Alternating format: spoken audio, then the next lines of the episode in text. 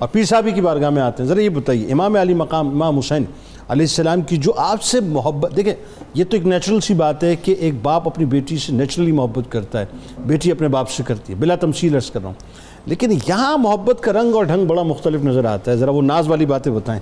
ہاں یہ بہت ہی سمجھنے والی بات ہے اور اشد ضرورت ہے اس حوالہ سے حضرت سیدہ سکینہ سلام اللہ علیہ کی شان کو سمجھنے کی۔ کہ حضور علیہ امام حسین علیہ السلام نے جیسے آپ نے اشارہ انٹرو میں دیا کہ آپ فرماتے تھے یہ میری دعائے شب کا نتیجہ ہے۔ یعنی اولاد تو ساری ہی باپ کو پیاری ہوتی ہے۔ لیکن ایک ایسی بیٹی جسے باپ مانگتا ہے اللہ سے اور وہ بھی کچھ ہاتھ نہیں آتا بے آہ سہر گائی اس تحجد کے وقت میں باپ مانگتا ہے کہ باری تعالیٰ مجھے ایک بیٹی عطا کر۔ بیٹیاں اس سے پہلے بھی ہیں لیکن اس بیٹی کی تمنا حضرت سیدہ سکینہ سلام اللہ علیہ کی۔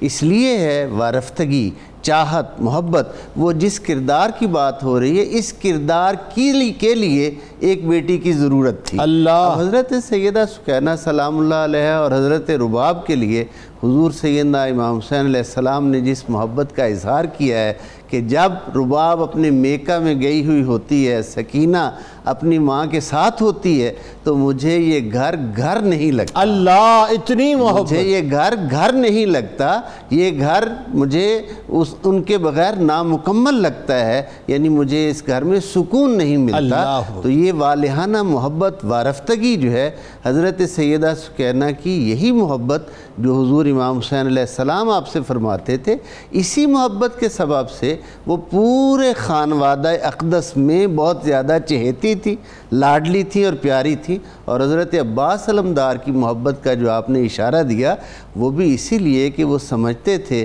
کہ یہ محبوب خدا صلی اللہ علیہ وآلہ وسلم کی محبوب ہستی. حسین کی سب سے محبوب بیٹی ہے۔ اس لیے وہ پیار کرتے تھے اس لیے وہ اپنا سب کچھ قربان کرتے تھے۔ اور حضرت عباس علمدار نے تو اپنی زندگی کی آخری سانسیں بھی سیدہ سکینہ سلام اللہ علیہ کے حکم کی تعمیل تعمیل میں جو ہیں آخری سانسیں جو ہیں وہ پیش کر دی۔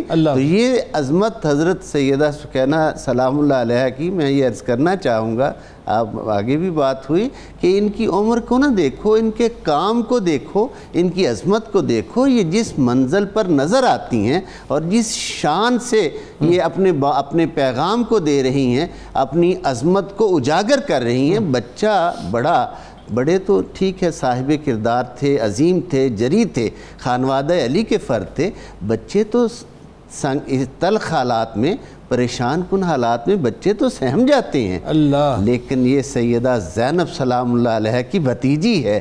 سہمنے کا ان کے ساتھ دور کا تعلق نہیں ہے۔ یہ کس خانوادہ کن آغوش میں کس آغوش میں پلنے والی اللہ اللہ اللہ۔ حضرت امام حسین علیہ السلام جب آخری وقت سفر رخصت میدان میں ہوتے ہیں تب بھی یہ بیٹی حضرت امام حسین کی گھوڑوں کے قدموں سے لپٹتی ہے اور اپنے باپ کو کی آخری زیارت جو ہے وہ اس حالت میں کرتی ہے۔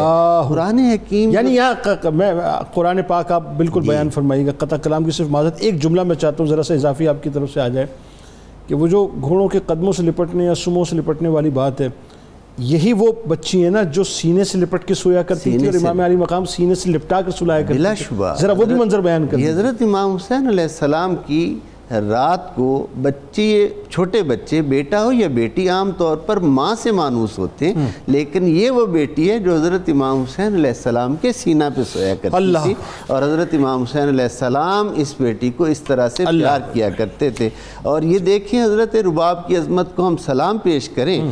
کہ یہ بیٹی شب میں حضرت سکینہ، حضرت امام حسین کے سینہ پہ سوتی تھی اور حضرت علی اصغر وقت شہادت سے وقوع قیامت تک سینہ امام حسین علیہ السلام پر اللہ قرآن کی وہ آیت آپ بیان فرما رہے تھے وَالَّذِينَ آمَنُوا أَشَدُّ حُبًّا لِلَّهِ وہ لوگ جو صاحبان ایمان اللہ سے شدید محبت کرتے ہیں جس بیٹی سے امام حسین علیہ السلام سب سے زیادہ محبت کرتے ہیں وہ بیٹی گھوڑے کے سموں سے لپٹ کر بھی اپنے باپ کو اس عظیم مشن سے روک نہیں سکتی جس عظیم مشن کے لیے وہ اللہ کی حضور جانا چاہ رہی ہے۔